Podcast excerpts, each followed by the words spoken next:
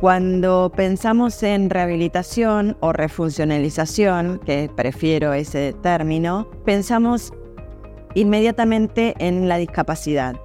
La discapacidad o el tratamiento de la discapacidad a lo largo del tiempo ha cambiado muchísimo y nos hace pensar en tensiones, en rupturas, en aprendizajes. La idea es eh, promover otro tipo de tratamiento de las, de, las personas con discapacidad. Una de las ideas eh, de transformación fue la idea de la creación del Instituto eh, Universitario de Rehabilitación. El instituto promueve eh, estos aprendizajes, promueve la formación, el cambio y la transformación con ideas innovadoras y estrategias de trabajo interdisciplinarias.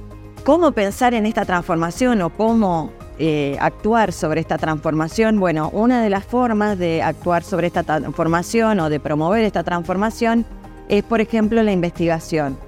Otra forma es presentando y promoviendo prácticas tanto docentes como de estudiantes que favorezcan eh, la integración y, el acceso a la educación. Otra de las formas es a través de políticas educativas y de políticas en general que no solo trabajen y promuevan la refuncionalización de la discapacidad hacia el afuera por medio de, la asistencia que seguramente eh, da el instituto, sino también este, hacia el adentro de la institución educativa. También armamos redes de trabajo con otras instituciones, organizaciones, equipos eh, en general, eh, desde otros institutos o, u organizaciones educativas.